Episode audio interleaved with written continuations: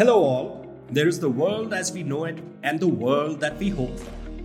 And often it's the effort of a few courageous doers which makes the difference. These are the change makers who rewrite status quo, making life better for all of us. These people deserve recognition not only for their work, but also because there is a strong need at our end to be inspired by them. If you're wondering who they are, what drives them, how they think, and how they go about pursuing a collective good, you're in luck.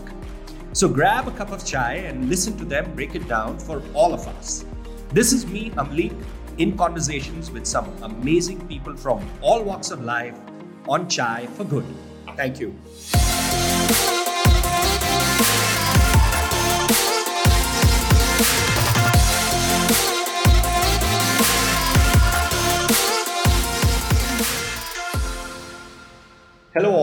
Welcome to Chai for Good, a podcast by Chai Point's community program, IROC. IROC stands for I Run on Chai. Guys, my name is Amuleek, and I am excited to have Miss Sairee Chahal as our guest. I have been reading about Sairee and her women centric community platform, Sheroes, for quite some time and was happily curious when I got a chance to speak to her about her podcast. A very easy conversation flowed, and I quickly got a glimpse into her passions and beliefs. I have to admit, and Sairee, this is for you also to know that when you told me about your 6:30 a.m. big cup of chai ritual, it totally got me on your side. So, um, to first give the users a brief background on Sairee, Sairee Chahal is the founder and CEO of Sheroes, which is a career centric community for women. Sheroes is a community based platform that offers support, resources, opportunities, and interactions through Sheroes.com and the Sheroes app exclusively for women. Sairee has been credited with helping build conversations about the future of work in Indian society. She's on the board of directors of Paytm Payments Bank, and Millen Foundation, as well as an ambassador for Girls X Tech Foundation. Sairee holds an MPhil for, uh, sorry, an MPhil from Jawaharlal Nehru University, as well as a PGDBM degree from Institute of Management Technology, Ghaziabad.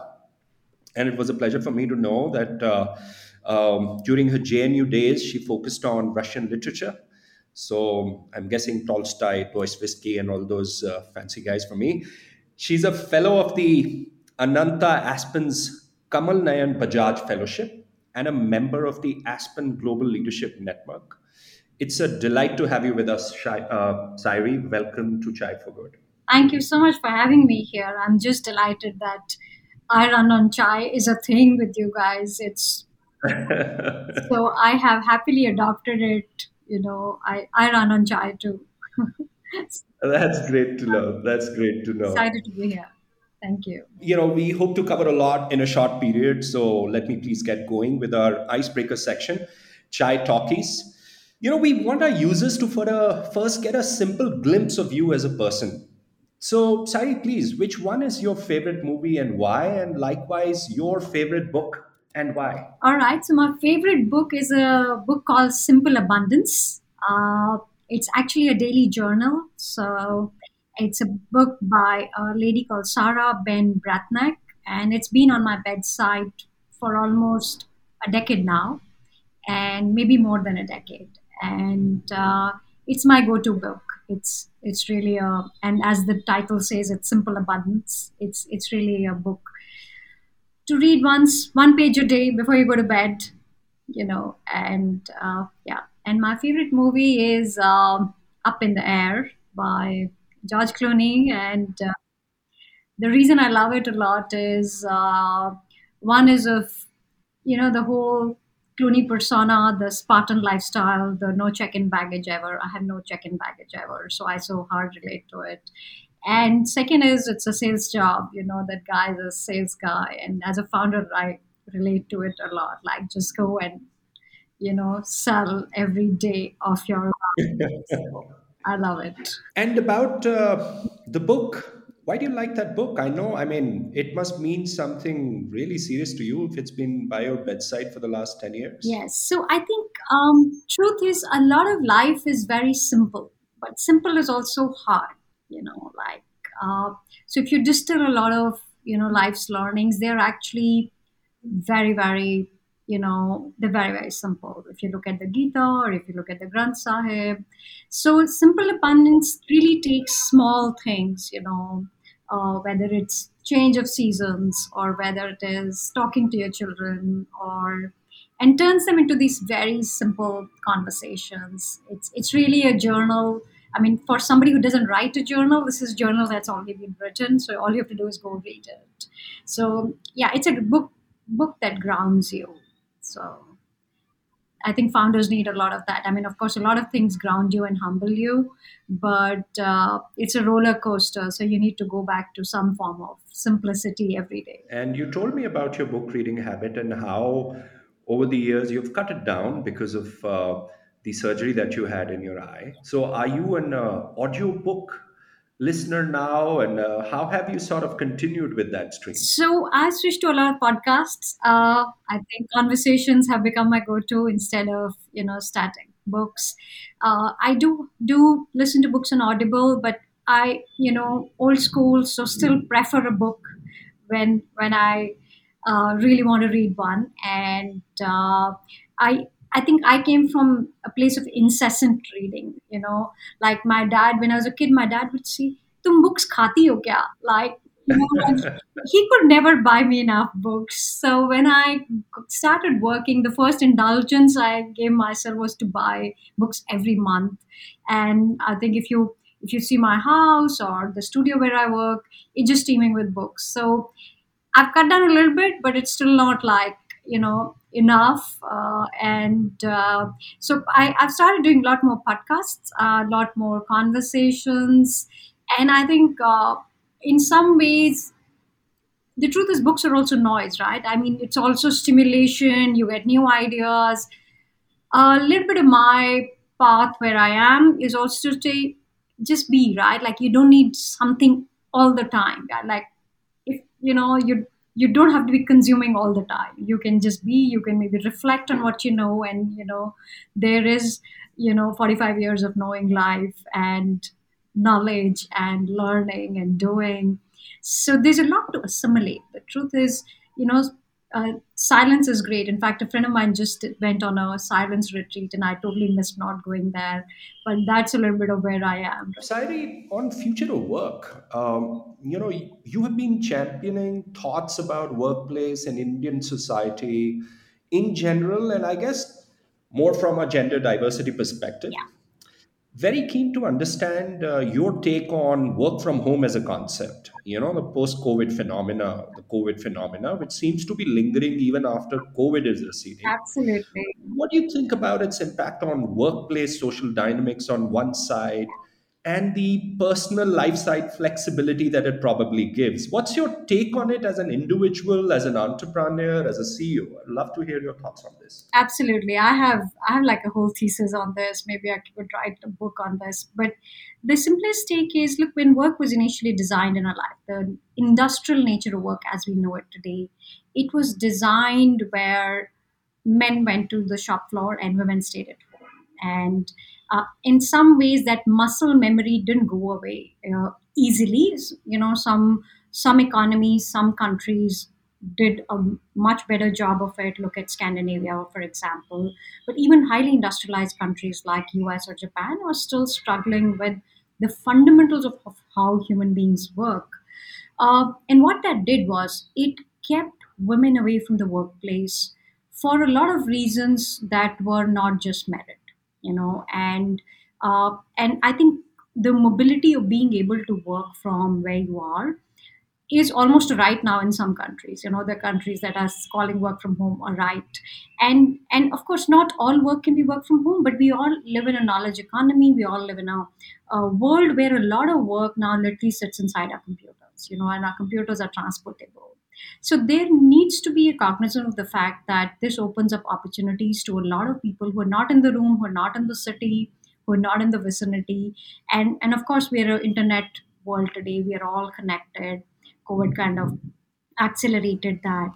So as an organization, a lot of our work has been uh, to make sure workplaces become more and more uh, equal in a lot of ways, starting with access, and then, of course, there's a whole lot of journey there. The other big trend in the world today is a lot of work is entrepreneurial you know? So so if you see at the world in last 30 years uh, most countries have taken you know a massive liberalization. What that has meant that state sponsored sponsored employment has not grown lot of economies in spite of growing very much like india is a classic case of growing but no job growth you know so jobless growth is a reality of the world we live in what that means is a lot of people are now micro entrepreneurs. A lot of people are self employed. A lot of people are gig workers. A lot of people are knowledge workers. And I think this is a totally new dynamic from when you compare it to initial industrial age. So our idea of work still continues to be industrial, but the work as we know it and the worker as we know it has fundamentally changed. You know, so when when COVID happened, actually in December, Jan 2020, I was in Singapore and China a lot, and I kind of like suspected something's brewing here. And in Feb 2020, we actually moved to working from home as a company before anybody went working from home. Um, we also run a business called Ma- Mars by Sheroes, which stands for Managed Remote Solutions, and it's a it's a workforce on cloud platform that we set up almost five years ago before remote was really as remote as we know it today. And clearly, this business was a you know, a, a dark sheep, an ugly duckling, because the adoption of remote work was so hard. And people kept thinking that they are doing remote work to do a favor to the women. And it it is only in post-COVID world that they realize that having work-ready, smart, talented people available to you in a in a very, very uh, easy to work framework is a gift and of course this business is now pretty much our fastest growing business but what we realized is that the world is fundamentally changed. And i think this genie is not going back in the bottle especially for the ones where the nature of work allows you to. So think software think you know saas companies think a lot of uh, technology first companies gaming companies uh, and a whole lot of other service centered businesses. And i think we are going to be dealing with this a lot where where a lot of smart people will start designing their lives. So this is where a lot of entrepreneurial thinking comes in, a lot of entrepreneurial living comes in, and they're saying, "Hey, I choose to live in Bali, and I'm going to code four days a week, and I'm going to be, you know, designing my life." So customization of work-life integration is happening. Uh, customization of what I want to learn. People are multi-potentialite, and the traditional workplace never sort of recognize that you were always a marketing person or an HR person or an X person.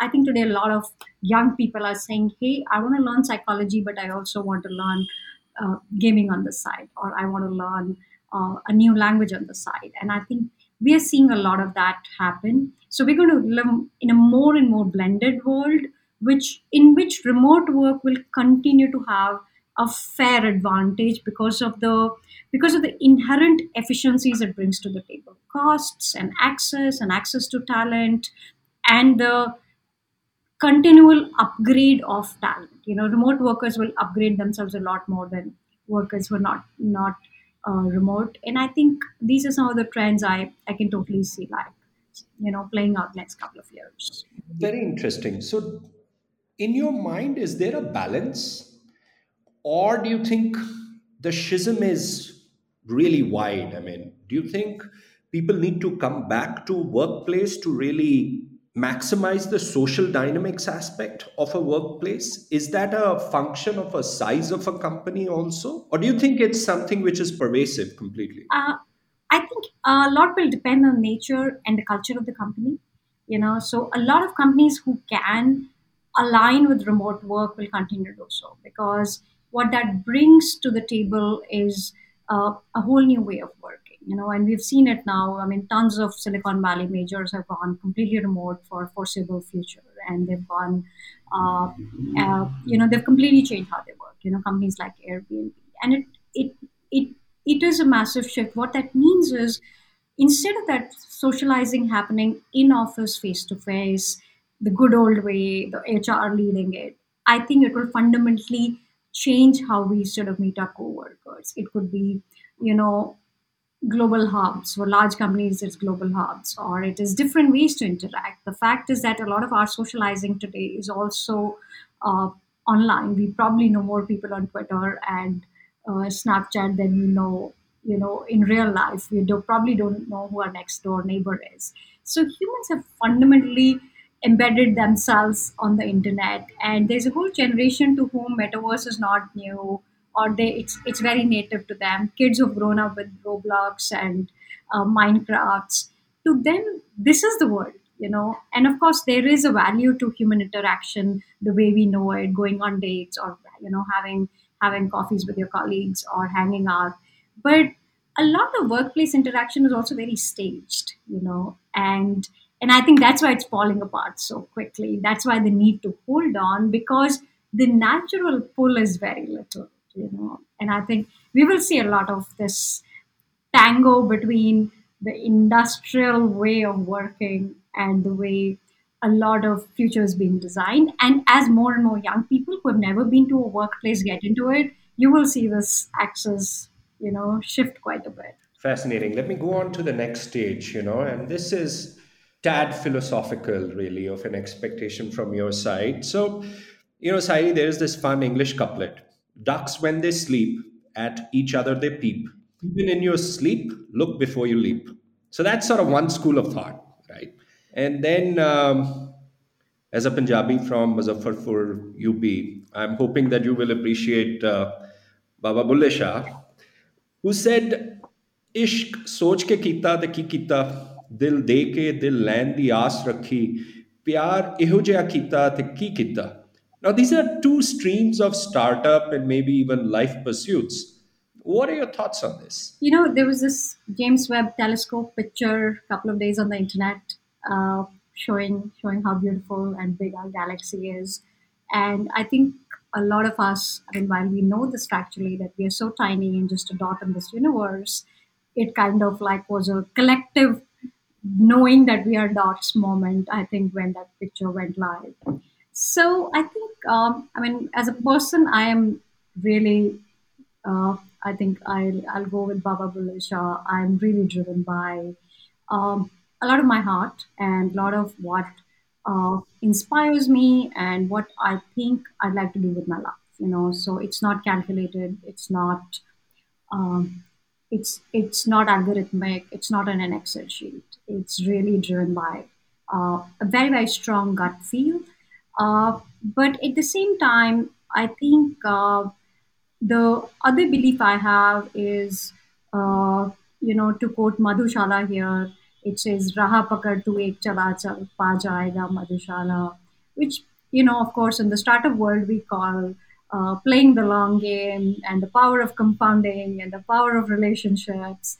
So to me, I think a lot of my life has been that. I've spent a decade building what I call women's internet when it was not even a thing. You know, there's not a single company in India, you know, and for the longest time, people kept telling me, you work with women, you must be an NGO.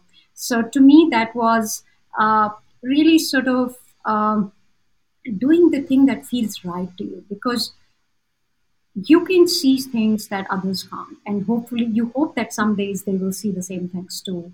But uh, to me, it was pretty clear. It's, it's a little bit like my thesis on work. My first TED talk on future of work and feminization of work was in 2011, if I'm not wrong. So it's been a decade since that first conversation happened. And of course, I think, uh, uh, you know, uh, and, and I, I, I feel the same way about building what I call women's internet, where a gender poor country, we we have some sort of a demographic dividend. We have the largest number of educated women anywhere in the world because of the marriage market. Everybody's a graduate and above, everybody wants an aspirational life. But those opportunities are either hiding or they are not available or those doors were closed so far. Where India stands today, I think a lot of women are saying, मैं कुछ करना चाहती हूँ I have a phone, I have a UPI, I have I know there's Instagram, I know there's Facebook, there's WhatsApp. I'm gonna do something with it. So a lot of women are discovering their aspiration. uh, in an articulated fashion for the first time, and it's out there.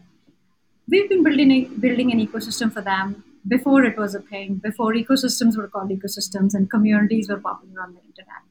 And I think it's perfect because this could be a game changer for 100 million women finding finding a way to social and financial capital. So whether it comes from employment or it comes from being an entrepreneur or it comes from uh, you know building yourself a business or a startup, I think these are all uh, all things I personally think are you know they're they're worth investing your life in. You know, so to me it plays out.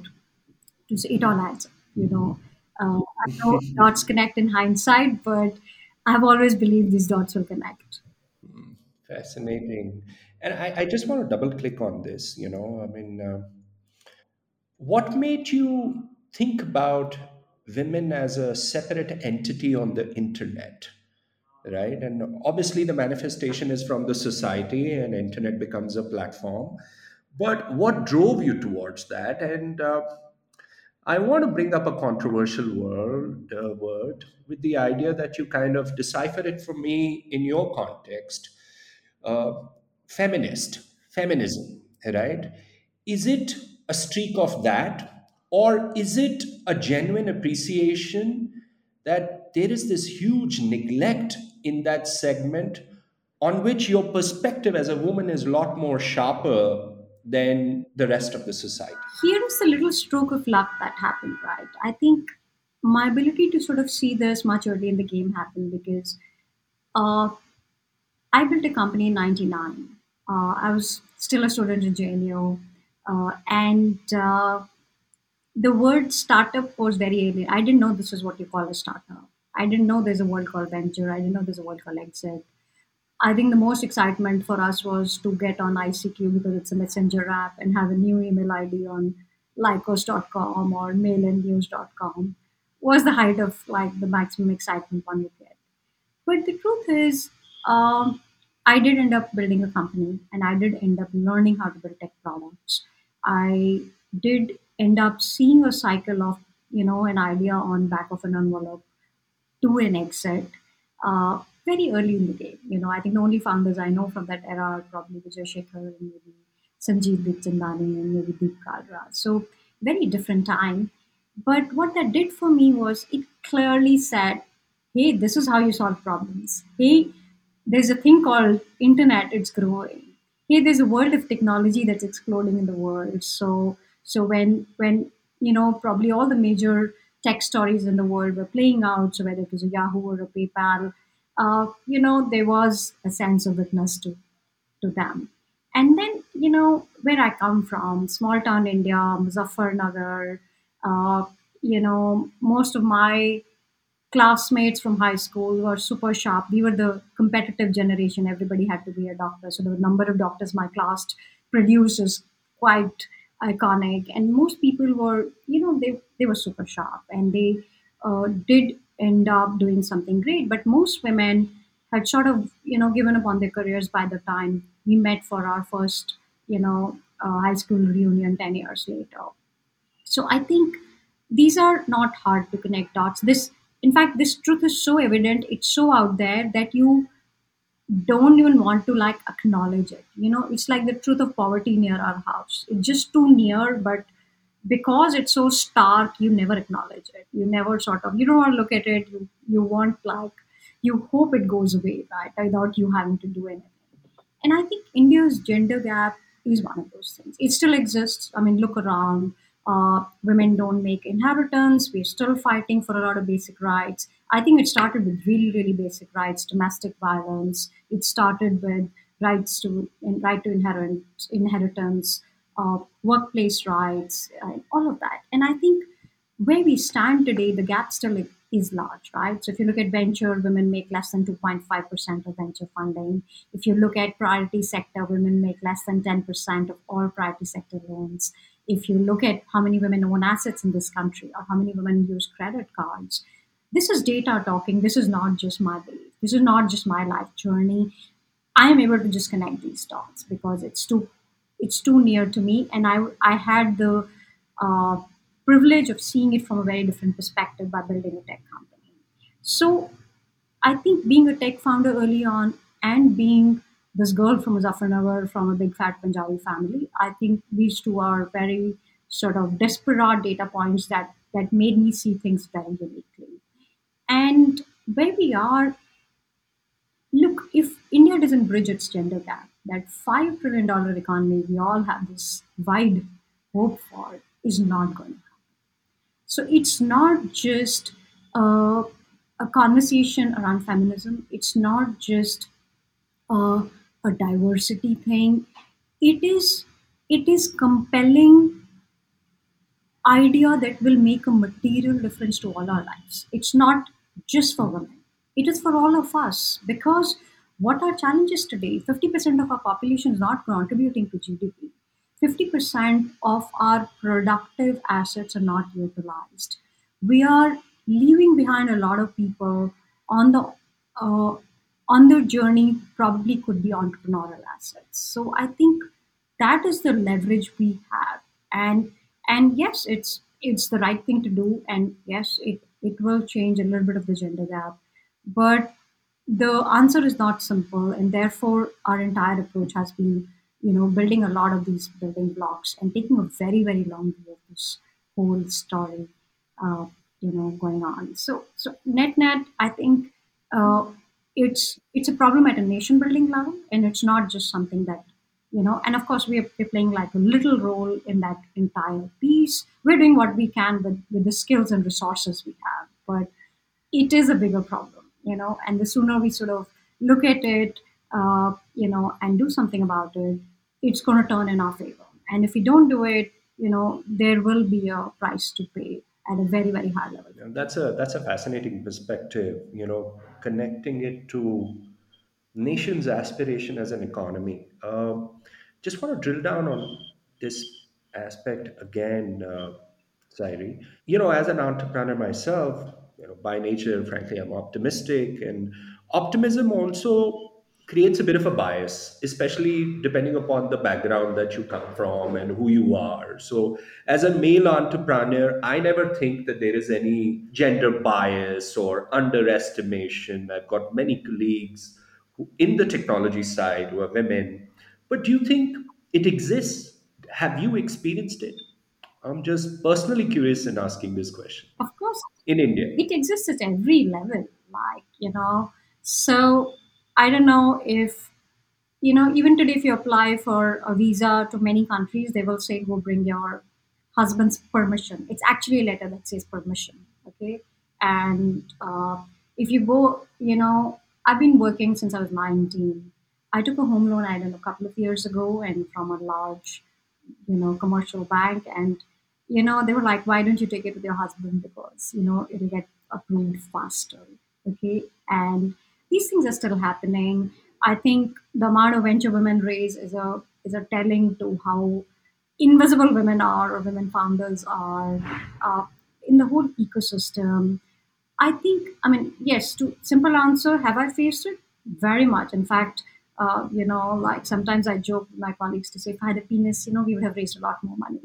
So, uh, for sure, you know, so I think uh, it's a thing. And, uh, uh, and more than that, look, our, our lives are still very privileged. You know, we found our 1% in India, we found our little, you know, tax paying status we're okay, right? But if you look at where we are as a country, only 9% women work in formal workforce.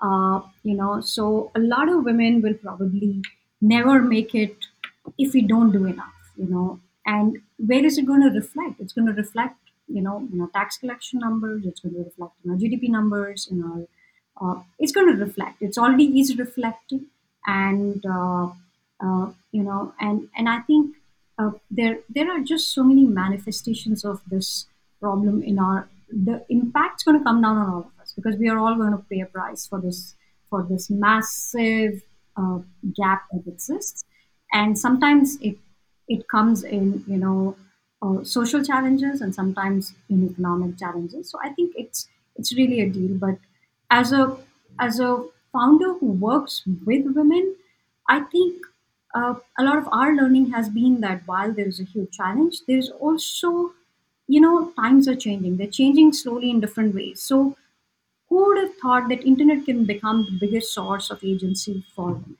But it is, you know, that device is a personal device. You know, in India, everything a woman does is questioned, you know. And I'm not talking about the 1% liberal homes. I'm talking about, you know, all of, you know, uh, you know, an average household, maybe in Ambala or Surat, you know, or Shirdi for that matter. And I think what that means is there is there's just a lot of lot of opportunity available to us which we should leverage. We have we have technology we have a lot of awareness we have a lot of demographic dividend. I mean we we have a lot of people who have gone to through the education system you know. So i know india led the it outsourcing revolution. India needs to be the back office of the world. India needs, needs to be the workforce and cloud for the world India needs to have more women entrepreneurs funded than anywhere else. US is really not a benchmark for that. So I think there are a lot of playbooks that are waiting for us to be written. Women's internet is not a US story. Women's internet is an India story. And maybe it'll become a Southeast Asia story or Latin story, but it's not a US story. Similarly, look at some of the things we've cracked. Uh, you know, of course, we all know UPI and the digital stacks we're building, but Amul came out of India. You know, India needs more models that create win-win-win. You know, we need to create more ladders for people to climb up. So we need companies like Amul that are saying, "Hey, is my lowest community farmer winning? Is my uh, next level leader winning? Is my shareholder winning? Is my consumer winning?" When they're all winning, I think we're creating a lot of value that has huge ripple effects on the kind of impact it can create. You know, so at Sheroes, and now we're uh, creating Mahila Money, which is a neo bank for women. We think that this is the opportunity that when women win on our platform, there's a lot of wins that we that we catalyze, that we trigger, not only for her family but also for our customers, for the companies, for you know the larger ecosystem, for for the uh, you know financial services space, for credit, for private sector. I think just there are just a lot of uh, effects that that will you know will be the benefits when we do the right thing. Women's Internet in India story. Uh, that's going to be a phrase that I'm going to be uh, reminiscing on a lot. So, uh, Sairee, last question really. What's the best advice that you have received till date? The best advice. Um, you know, I mean, founders really shouldn't be giving advice. They have made so many mistakes that uh, they've probably made all the mistakes that possibly uh, could could have been made. But I do believe. Um, so many years ago, somebody told me, um, "कोई एक राह पकड़ लो और चलते चलो." It goes back to what I said about Madhushala. Right? राह पकड़ तू एक चला चल पा जाएगा मधुशाला. I think uh, to me, the power of simplicity of one idea, one one space, not having to think about like you know, not having distractions in your life is a gift. You know, not having to worry about your life's purpose is a gift. And yes, you don't get too easily, but I think you don't give up easily. I think today, you know, a lot of our idea of success is quick and dirty. Let's get on with it. Let's create a unicorn three years and get out. The truth is, all great institutions came out of a lot of lot of thought that went behind them. A lot of in carrying everybody along.